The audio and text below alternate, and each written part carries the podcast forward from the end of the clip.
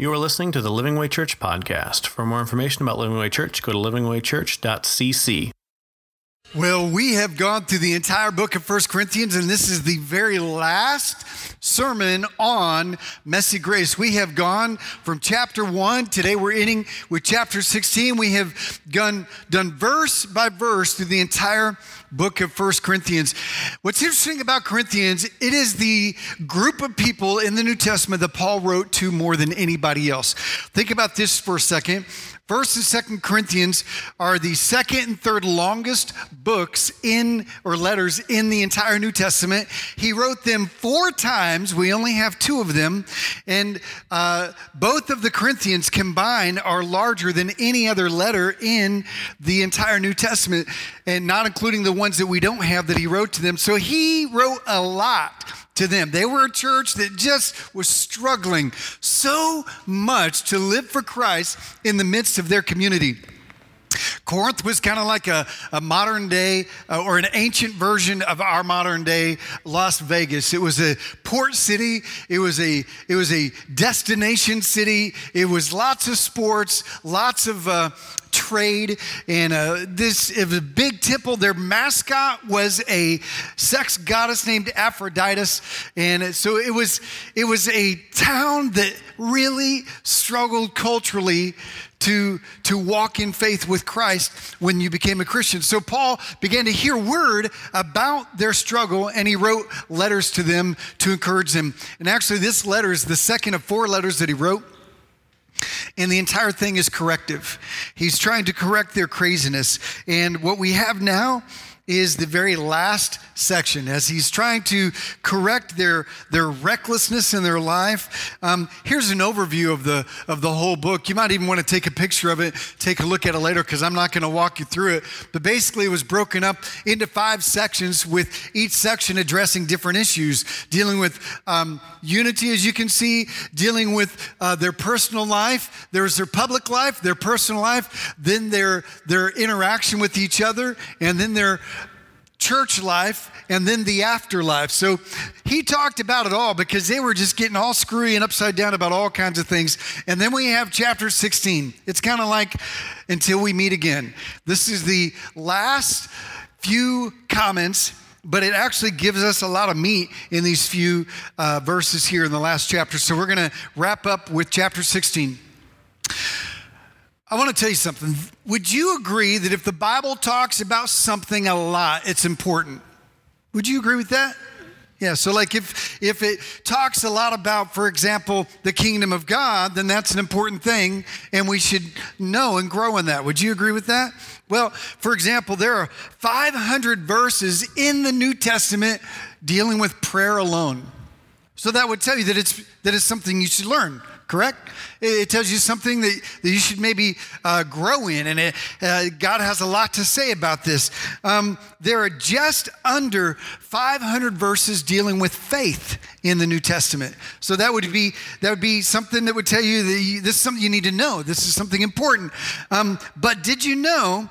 When it comes to money and material possessions, there's over 2,000 verses in the New Testament dealing with our money and material possessions.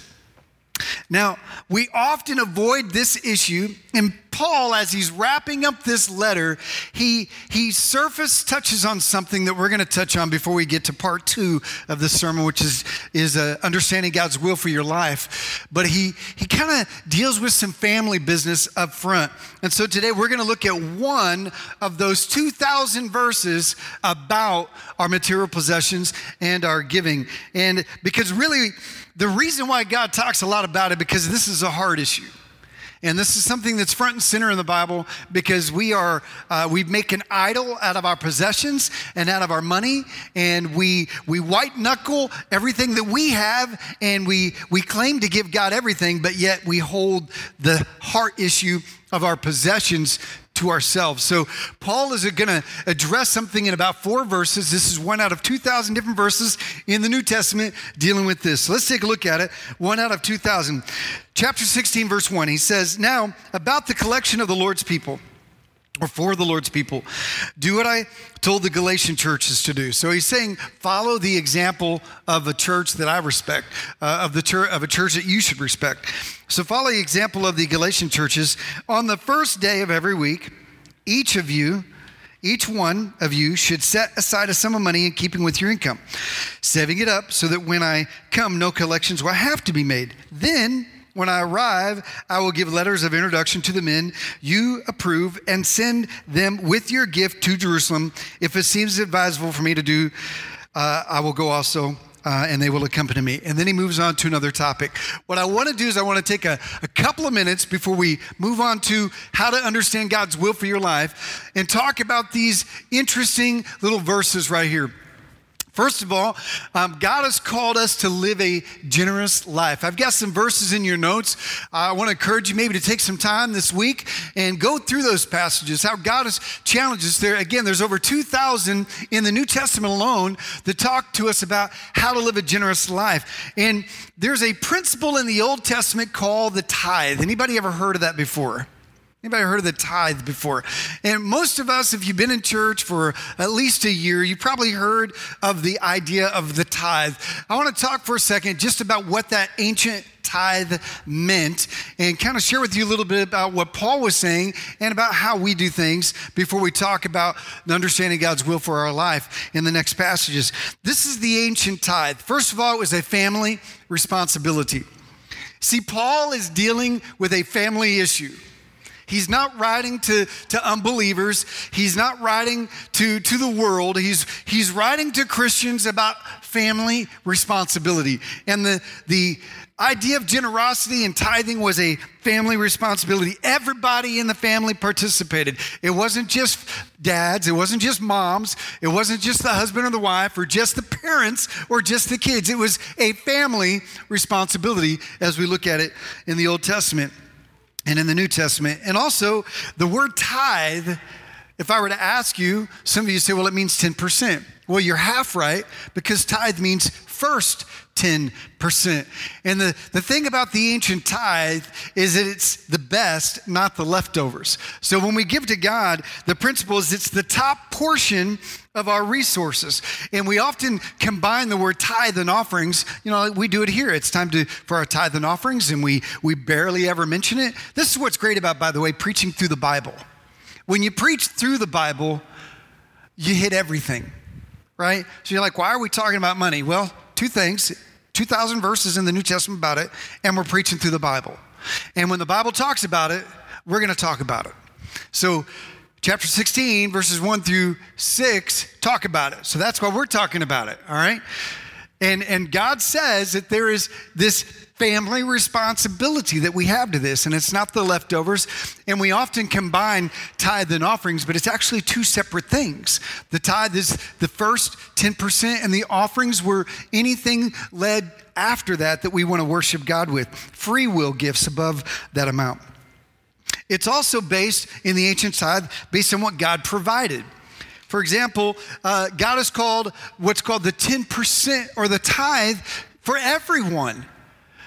So, so regardless of, of whether you make $20 or $2,000, we all have an equal part to play in the family responsibility because we give to each of us as God has provided. By the way, I just want you to know that we, we don't preach the tithe here the way the churches preach it at other places. Because they're like a lot of churches you've ever been to church they talk about the tithe you need to give your tithe you need to give 10% you need to give 10% and they always quote old testament passages. I'm gonna be honest with you uh, the tithe in the old testament was actually 33% there was a 10% tithe to the temple, a 10% tithe to support the priests, and there was a 10% tithe for the poor. And then there was all of the agricultural farmers were to round out their crops and leave the corners unharvested, called a gleaning for all foreigners and those that were traveling through. To provide for them. So it was an offering to the Lord to, to, to leave their crops rounded off as a gleaning. So that averaged about 33% for the average Jewish person. So if you go to a church and they're like, you need the tithe, you need the tithe, you need the tithe, and they're using Old Testament passages, then technically we would all be giving 33%. But the principle in the New Testament is different. The principle in the New Testament is different. I'll come back to the next one. But in the New Testament, it's a picture of giving all that we have. And that the tithe is not the ceiling which we hope to reach one day, it's the floor on which we walk. It begins our journey of generosity. That's how the New Testament operates. And by the way, we give, and this is why we give the ancient tithe, we give to support the kingdom ministry. Uh, the temple, the priests, the poor. Um, this was how God uh, functioned and operated and fulfilled the mission of God on the earth through the people of God collectively. But here's what's happened the tithe has become a tip. And so Paul is actually addressing their issue of tipping God. And this is how the tithe has become a tip. Generosity has become an option instead of an obligation. We all have a family responsibility if you're a Christian. The, what we've turned it into is an optional amount, like a tip. You know, some I talk to some pastors and they always have their offering before the sermon. Uh, we just do it after so that we can have a flow out of our worship into the preaching and just kind of not work, you know, just kind of we put it at the end and just trust if you're part of our family that you're just going to be faithful in it. We don't hardly talk about it. But a lot of pastors, they do it before the sermon because they know that some of their people give according to how good the sermon is. And it's like tipping the pastor. Well, I'm glad that you don't think like that, but a lot of churches, it's an optional amount. 10%, ah, here's 2%, here's 1%, here's what I have. Sometimes they give, sometimes they don't. And usually you think, well, that's not my part. I, am not as well off as the person next to me, and so it's optional for me. Uh, did you know the average Christian gives 2.5% to their church. It has become a tip for most believers. Shockingly, it was never meant to be optional. In fact, uh, Psalms 37 says that a reflection of our uh, trust in God is, is based upon our generosity. Here's another thing that tithe has become a tip uh, is become a tip because there's an emotional response instead of a spiritual discipline that has been developed. A lot of us, you give to what you're moved by. You know, if you see a video of, of kids that are starving, well, I'm going to give to that, not my church. I mean, that, they need it more than our church does. And so you you move uh, your finances to where you're, you're motivated by your feelings rather than following what God says to do to supply for your local church. And then your offerings are for that above that amount. It, and, and by the way, this is what I love about the Bible. It's never about the dollar, it's about the devotion, it's all about worship. You know, there's nothing wrong with tragedy giving. You know, hurricane comes, the earthquakes that happened this past week in California. I'm sure the local churches out there are having all kinds of financial special giving up and above. I know of some that are, and they give special giving to tragedy, and there's nothing wrong with that. But some people, that's the only time you ever give, is when your heart is moved. And it's an emotional response rather than a spiritual discipline. Some give to the best fundraiser presentation. You know, there are whole industries that are all about how to raise money, and churches hire fundraising companies to help them to raise funds. Now, we're called to have a spiritual discipline. And here's the last thing generosity has become um, something that's based on what's left over.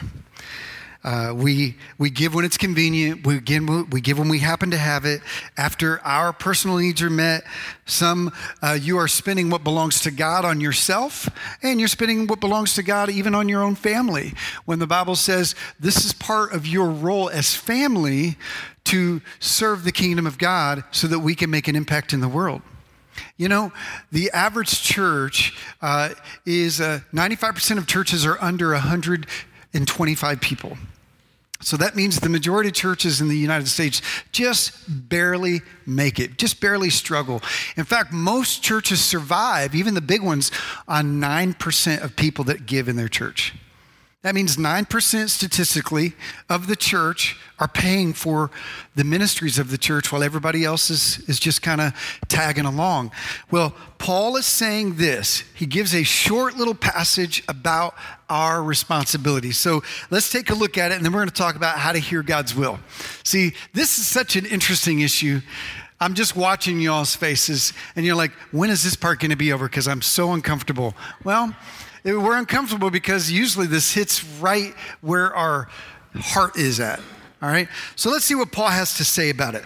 Based on that one out of 2,000 passages, he says this. He says, Now about the collection for the Lord's people. I want you to know, first of all, this is what giving should be. God has called us to be purposeful givers. We don't just throw our money at whatever's coming across. And there's a he he gives a very specific need. He he says the church in Jerusalem is struggling. They're persecuted. They're having a hard time getting a job. This is the city where Jesus was put to the cross, and the apostles are there, and they're just struggling to survive. In fact, they're struggling so bad they're living communally. That means they're living as a group, as and they give everything, and then they equally disperse it out just to kind of help each other because they're super struggling so Paul would often raise funds for the Jerusalem church, and he would take up offerings and then take it back to Jerusalem to support the apostles. And he says, when our giving, eh, when it comes time to give, have a purpose for it, have a meaning for it. We give that uh, opportunity uh, by saying, by trusting that, that what we give to is purposeful. I mean, we're, we're, we're, I'm not driving in a Lamborghini, you know, and we're not living in a big fancy house. Our giving is not going to support my lifestyle, but it literally goes into the ministries of our church, into helping our kids get to camp, to our Honduras mission trip, which is later this month, to the missionaries that we support. It goes to our rent so that we can meet here weekly and bring your friends so that the gospel can be preached. It's purposeful and our giving should be with purpose. And then he says, verse 2, he says, on the first day of the week. That means it should be, we should be regular givers. Sunday, regularly. Make it scheduled and systematic. It is amazing what happens when we plan on something, it gets done. Because if you're thinking about it when you walk in the door, you probably won't do it. So Paul's like, hey, think ahead. The first day of every week, when you get together, be prepared, be ready. You know, every gym is filled in January. But come July, they just don't have the plan anymore. So I want to encourage you guys, we give that opportunity every Sunday because that's biblical. All right? And then he goes on, verse 2, he says, on the first day of the week, each one. That means we should be universal givers. This is not for the 9%. This is not for just a handful of people. This is, this is for everybody. If you're a follower of Jesus Christ, this is for you. You're part of the each one. God has called all of us to be generous and, and not just a select few. And then he goes on to say, each one of you should set aside a sum of money in keeping with your income. That means we should all be proportionate givers. Eh, what I like about this is that we all have an equal part to play in the kingdom. We all have a, an equal part that we give. Again, it's about our devotion, not the dollar. It's not about I give this much and you give this much. We each have a part to play that's proportional to what we have come in. The more you are blessed or the more we become, then the more generous you should become. That's just but it's you know you know who the worst givers in in in America are? Are you ready? The worst givers are people who are above the middle income bracket. The wealthier uh, amount of people, the, the top 20 to 30% of America, are the least likely to give proportionally. Now, they give numerically what it seems like a lot because they make a lot, but they give the least proportionally. So you have those in the middle income there who are the, the most generous givers in America. They usually give only 2.5%, but they tend to be the most generous giving sacrificially. Here's what he goes on to say saving it up so that when I come, no collections will have to be made. And I like this we are to be intentional givers. We are to plan ahead on our giving. And you know what happens a lot of times? I'll be honest with you. You know, we, we have a monthly budget, and I put in our worship guide a little amount, like what comes in last week and the last two weeks, and you, you might see that, and you're like, oh man, that's too bad. Uh, but I tell you what, if we all uh, were intentional about this, we would never have to play catch up. We'd never have to play makeup. We'd never have to go, hey, we're really struggling this month. And, you know, uh, we would never have to pep talk. We would just say, hey, it's time to give. And we do it because that's what family does. We trust that our believers will do that, that it will be intentional, that our family will do that. And then he goes on, this is the last thing. He says, Then when I arrive, I will give letters of introduction to the men you approve and send them with your gift. That means we need to be trusting givers. You see, they gave it to a group of people who they trusted would put it and take it where it was supposed to go. And a lot of times we give with strings attached. Well, I want to know exactly where every single dollar goes. And, and, and I totally understand that. If, and, and, we are an open book at our church, and we will tell you where every single uh, penny goes. We have no problems with that. But if, but if you don't give unless you get that information, then you're, you're not being a cheerful giver. You're also being someone who's very untrusting. Paul says, hey, listen, you know, if you obey God in this area, we're going to delegate some guys. And they didn't just have to take it another room and then deposit in the bank and pay the bills like we do. Um, they actually had to give it to a group of men and then travel like 2,000 miles with not a debit card, not transferred to a bank, but with all that money on their possession and make it all the way to Jerusalem. He says, hey, you know, you got to be willing to trust that what you're giving to will actually be used for what it says. Now, if you find out that it's not, then you want to give again back to number one, purposefully to uh, something you can trust. So, this is the point. We're going to transition out of this. Why does this matter? Why are we even talking about this? This is why. Because God owns all we have, and our generosity reflects that we understand this. Period. Period. If you struggle with generosity and you struggle with giving, it really comes down to a hard issue of do you trust that the Lord is truly in charge of all that you have? See, God doesn't want 10%, He already owns it all. You're just a steward of what he allows you to have. Will you be a good steward with it? Generosity sows the seed of contentment, gratitude, and eternal blessing, and it breaks materialism and comparison off our backs. All right? I love preaching through the Bible because everything is hit. All right. If you have any questions about that, feel free to text me. Uh, my number is in the worship guide. We're going to move on to the last portion of First Corinthians. And you guys can smile again now. All right. At this point, Paul now gives final personal requests. He did some family business about giving, and now final personal request. And he says this in verse 9. He says, A great door for effective work has opened for me.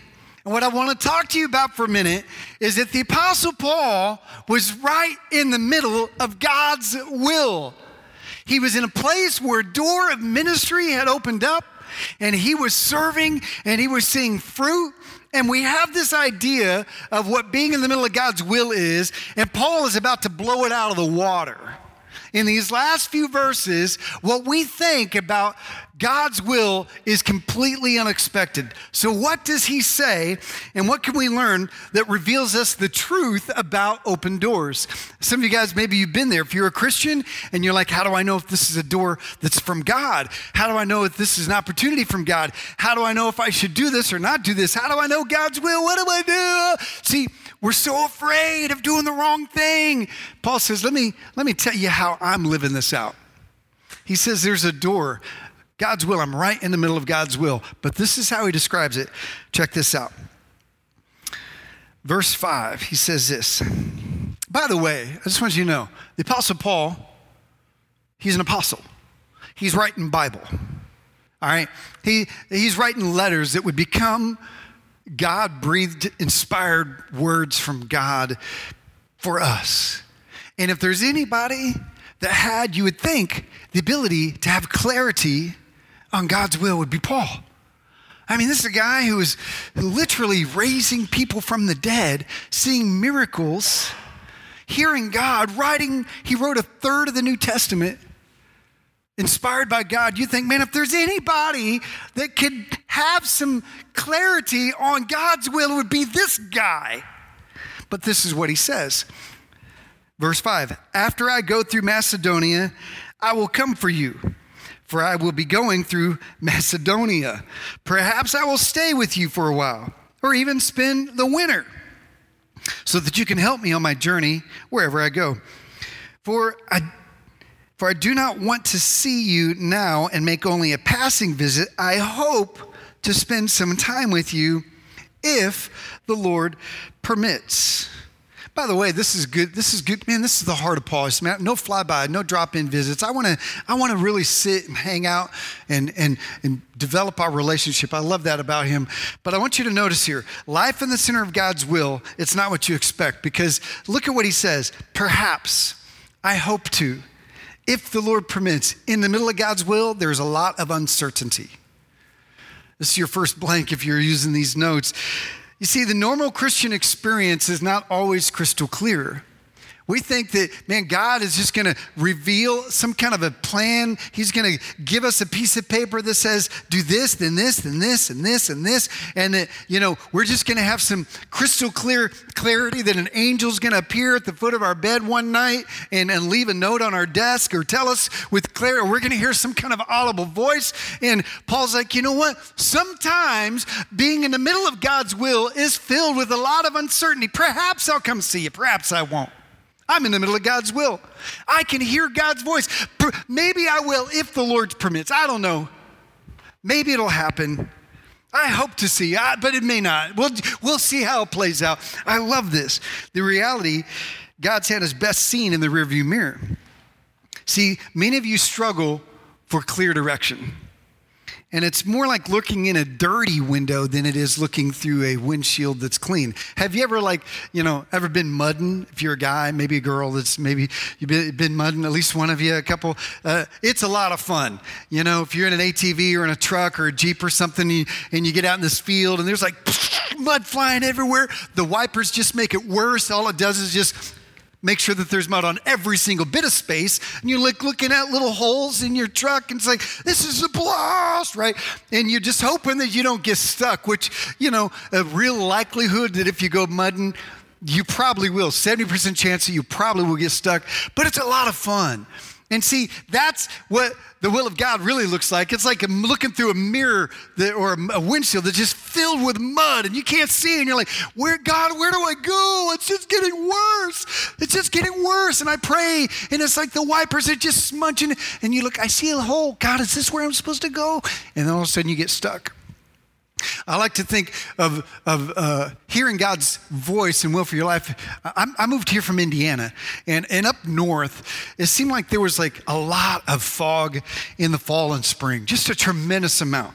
And so you'd wake up in the morning, and the visibility would just be, you know, low, It'd be terrible. You couldn't see very far at all. So you'd be driving down these country roads out in the middle of, of Indiana or Michigan, and you couldn't see anything. You couldn't see anything. And, and you'd have these little dips in the road. And every time you went down, it was below the fog, and you're like, I could see. I can see. And all of a sudden you come back up and you're like, oh, I can't see. But I know I'm moving in the right direction because when I could see, I saw the sign and it said this way. See, a lot of times I think our clarity is in the valley, in the low points. And when we're in the mountaintops, sometimes we're like, God, I thought I was supposed to hear you better here. And He says, Listen, you heard me speak in the valley keep moving forward. Just stay faithful because there's a lot of uncertainty in the middle of God's will. Paul says, Perhaps I will. I don't know. Hope I will. Maybe I'll spend the spring with you. I'd like to, but I'm going to spend the winter here. I don't know. We'll see how it goes. Verse 8, he says, But I will stay on at Ephesus until Pentecost. That means the spring.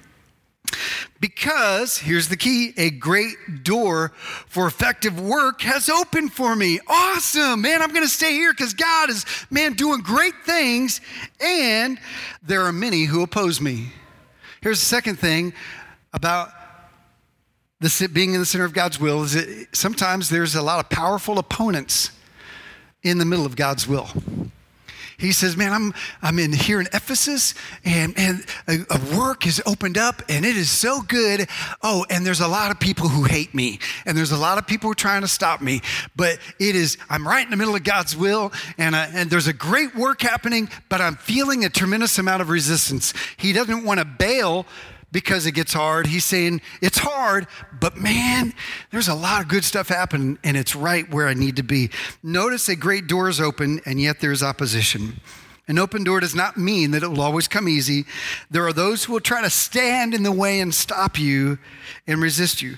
An open door does not mean smooth sailing. Open doors are not decided by if there is no opposition, but by spiritual fruit. So if you're in the middle of God's will and you're seeing fruit, that's an identification that's right where you're supposed to be, not the opposition. Don't grade God's will by opposition, but by fruit of the ministry that you're part of or that you're doing. All right? So this is what Paul says. And then he goes on to say this. Check out the next thing. He says, when Timothy, which is Paul's spiritual son. He invested a lot of time, and, and Timothy is one of the pastors at Ephesus. He says, When Timothy comes, see to it that he has nothing to fear while he is with you. Why would he be afraid? Why would he be afraid? For he is carrying on the work of the Lord just as I am. No one then should treat him with contempt.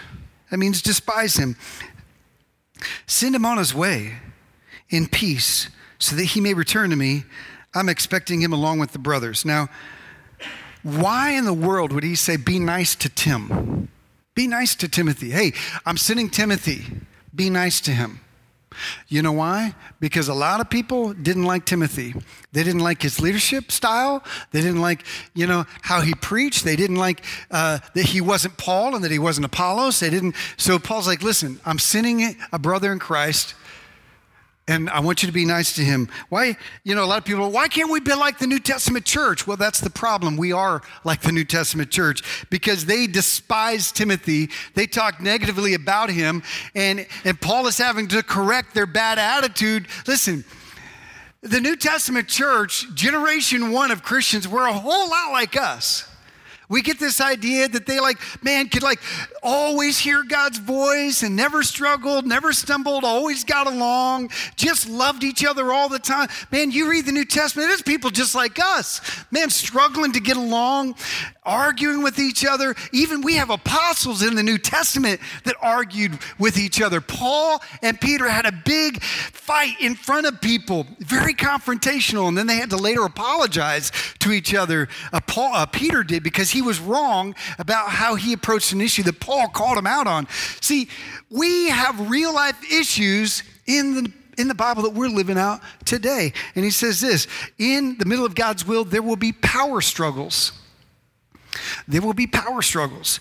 Even Paul's hand-picked leaders, they didn't like, they resisted. Messengers were not always liked or well received. Sometimes Paul would send somebody and they were like, you know what? He's not Apollos. He's not you. He's not the guy who preached before. He's not the same. I don't like how he uses illustrations. I don't, I don't like his style. He's not as good as Ted. Just thought I'd throw that in. Or, man, this guy's way better than Ted. See, there's power struggles, and people are often looked down on in the church. Paul says, listen, treat him nice I'm right in the middle of God's will. And so is Timothy. He's going to have opposition and power struggles, but he's right in the middle of God's will. And then he goes on to say this in the middle of God's will. He says, Now, about our brother Apollos. Apollos was a, a popular preacher who was in Corinth for a while and they loved him. They loved him. And then he left and went back to Ephesus, and uh, he's a great teacher. It says, It's now about our brother Apollos. I strongly urged him to go to you with the brothers, the other guys that I'm sending, he was quite unwilling to go. So I'm sending him to hell. No, he doesn't say that. He says, but he will go when he has the opportunity. He says, like, you know, I, I strongly challenged him and encouraged, man, you got to go. They need you. And he was resistant. He refused to go. And he's like, Paul's like, okay, well then, then try to go when you can. You know, he just kind of moved on. Here's the thing when it comes to being in the middle of God's will, there will be disagreements. There will be, Paul in the middle of God's will, believing that it was God's will for Apollos to go back to Corinth. And Apollos says, I don't want to go. Paul's like, okay, well, you know, God will work it out. There will be disagreements in the middle of God's will. Paul had a game plan. Send Timothy. He had a game plan. Send Apollos get them back on track. Corinth was falling apart, so he's sending seasoned ministers to help them Apollos just didn't want to go. Paul's like, okay, well, I tried. Get there when you get there. I love his attitude when dealing with opposition and disagreements in the middle of God's will. Look at verse 13. He goes on, this is also in the middle of God's will. He says, Be on your guard, stand firm in the faith, be courageous. The original says, Act like men or be courageous like men, be strong, do everything in love. He's telling them to be careful, be brave, be mindful. This is the essence of the entire letter in two verses. Be on your guard, stand firm in the faith, be courageous, be strong, do everything in love. Here's what he's saying In the middle of God's will, one of the greatest things you can do is just be consistent. Be consistent. In the middle of God's will, don't let your guard down spiritually. If things are going well, be ready because the enemy is on your heels. In the middle of God's will, when you get opposition, stand firm. See, if we do the right thing, we'll always end up in the right place. But sometimes when we do the right thing, it doesn't feel like the right thing until we see it in the rearview mirror that it was exactly in the middle of God's will. If you do the right thing, you'll always end up in the right place. Be consistent in doing what you know is right, Paul says. Now, I, I, got to reading this and I got to thinking, man, when you feel like everything is going great and it's easy sailing, sailing, be on your guard because the enemy is seeking you to devour those whom he might find weak. And when you feel like quitting, when you don't feel appreciated, when you don't get the thank yous, and when you feel like you're barely hanging on, put your heels in Stand firm in your faith. And when you're afraid and when you see what is in front of you doesn't make any sense and it seems impossible, stand strong and be courageous. Be strong. And when you feel attacked and when you feel like everyone is against you and you feel like the opposition is, is turning uglier and uglier and people are talking bad about you, he says, do everything in love. Be consistent in doing the right thing. And then he ends with this verse 15, he says, You know that the household of Stephanas were the first converts in Achaia. And if they devoted themselves to the service of the Lord's people, he says, they were the first ones to give their life to Christ in this community. And I urge you, brothers and sisters, circle this, to submit to such people and to everyone who joins in the work and labors at it. I was glad when Stephanas and Fortunus and Achaeus arrived because they have supplied what was lacking from you for they refresh my spirit and yours also. Such men deserve recognition. Who are these three guys? These are the three guys that left Corinth, traveled thousands of miles, knocked on the door of Paul's house in Ephesus, and said, Paul, things are going crazy in Corinth, and they're straying. Paul gets this word from Stephanas and those two other guys, and he says, All right, I'm going to write a letter and I want you to send it back. And I want you to go back and I want you to tell them what I said. And so he writes in the letter, These guys, they came to me and brought word, and now I'm sending them back to you to bring word. And he says, Submit to them. This is what you need in the middle of God's will accountability accountability. We talked about this in our men's Bible study yesterday is that we all need a Stephanas. We all need somebody who's going to call us on the table. We all need somebody who's willing to intervene in our reckless and crazy life and to help us get back on track. Now, they refused to hear Stephanas. So, Stephanas did the Matthew 18 thing and then went to the church leadership. He took it to Paul and said, Paul, listen, they're not listening to me. They're not listening to anybody. They're going crazy. Paul says, write the letter, send it back. And then he says, in the letter, listen to Stephanas. Listen to him. He cares for you. And guys like him who are looking out for you. Guys, listen, in the middle of God's will, there are no lone rangers. If you feel like you can handle this life of Christ on your own, Paul's like, you can't. You need the Stephanas. You need somebody in your life that will call you on the table, correct you, and if necessary, take it to leaders that will then help you to correct your life. He says it's all about being consistent and being in submission to each other as we hold each other accountable. I love this picture. I, I, want to play a video for you, and I think this perfectly illustrates how much we need each other. We are better together. Go ahead and play this video here.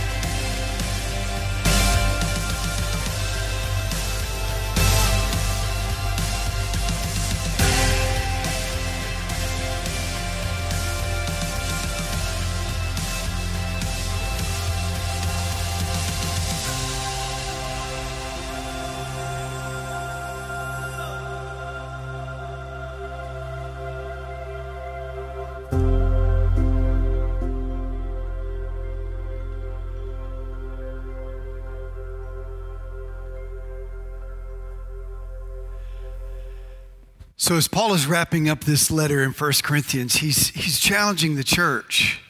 He's challenging the Christians. He's challenging us 2,000 years later that we need each other. We can't run without each other. We need to encourage each other. So he says this until next time, verse 19, and we're going to pray. He says, The churches in the province of Asia send you greetings. Aquila and Priscilla greet you warmly in the Lord. So does the church that meets in their house. By the way, this is the woman who helped plant the church in Corinth five years earlier, now working with Paul and has a church in her home in, in Ephesus. He says, All the brothers and the sisters here send their greetings. Greet one another with a holy kiss, which is very customary. I, Paul, write this greeting in my own hand. And if anyone does not love the Lord, let that person be cursed. Now, he's not talking about the world. He's talking about if there's someone who says they're a Christian, but yet their life does not authenticate that relationship with Christ, then let God be their judge. And then he says this one of the most famous phrases in the entire New Testament is the word come, Lord. That's the word Maranatha. Everybody say Maranatha. He's, he, he ends this, fra- uh, this letter with a beautiful, beautiful little phrase that is one of the first catchphrases of the church, and it still is today, and it's the word Maranatha, and that means, Come, Lord Jesus. Powerful one. Come, oh Lord. He has a wait for the return of Christ. And then he says this The grace of our Lord Jesus be with you. My love to all in Christ Jesus. Amen. So he says three things as we wrap it up is these three things is number 1 walk in generosity, number 2 walk in God's will, and number 3 keep looking to Jesus. I love this. So as we pray, I want to encourage you guys. We went through the whole letter. For those of you that, that didn't miss one, you went through the whole letter. And uh, if you missed one, they're all online. And, and I want to end with that passage that he says earlier in verse 13. He says this He says, Be on your guard, stand firm in the faith, be courageous, be strong, and do everything in love. And until next time, Maranatha. Come, Lord Jesus. I want to pray for you now. God, I thank you, Lord, that you're here right now. And God, I thank you, Lord, that, that you gave us the gift of each other. And that God, each one of us is, is a gift to the person sitting next to us. And Father, I pray that as, as you perhaps spoke uh, conviction to our hearts through the, through the letter, I pray that you would help us to apply now those things. God, if there's anyone here that doesn't know your love for them, your great care for them, your, your heart for them. God, I pray, Lord, that they would know today. God, you did come to us in Jesus Christ and gave your life so that we could walk with you. And these letters are reflection of, of people just like us, Lord, just trying to walk with you. And God, I pray that if there's someone here that doesn't know you, I pray that they would know they don't have to be perfect. They just have to be broken they don't have to be sinless, but they have to be willing to lay down their sin. God, I thank you, Lord, that God, regardless of our past, regardless of what we've done, your grace and your forgiveness and your blood is enough to cover it all. And because you live, we will live again. So if that's you today and you're saying, you know what, I think today's the day. Today's the day I want to say yes to Jesus. I want to lead you in a simple prayer that's that's really a confession of your heart. You can use your own words. You don't have to say exactly what I'm saying. But if this is you today, I want to encourage you to pray this prayer or something like it as we pray together. Let's all pray together. Dear Jesus, thank you for loving me. Thank you for coming to the cross to bear my sin. Forgive me. I give you my life I follow you, Jesus, because you are alive. Live in me. Show me how to walk with you. I may not be perfect, but God, I'm, a, I'm, I'm broken and I'm willing to follow. Thank you for saving me. In Jesus' name. Thank you for listening to the Living Way Church podcast. If you enjoyed this message, we hope you come visit us in Garland, Texas. For directions and more information about the church, go to www.livingwaychurch.cc.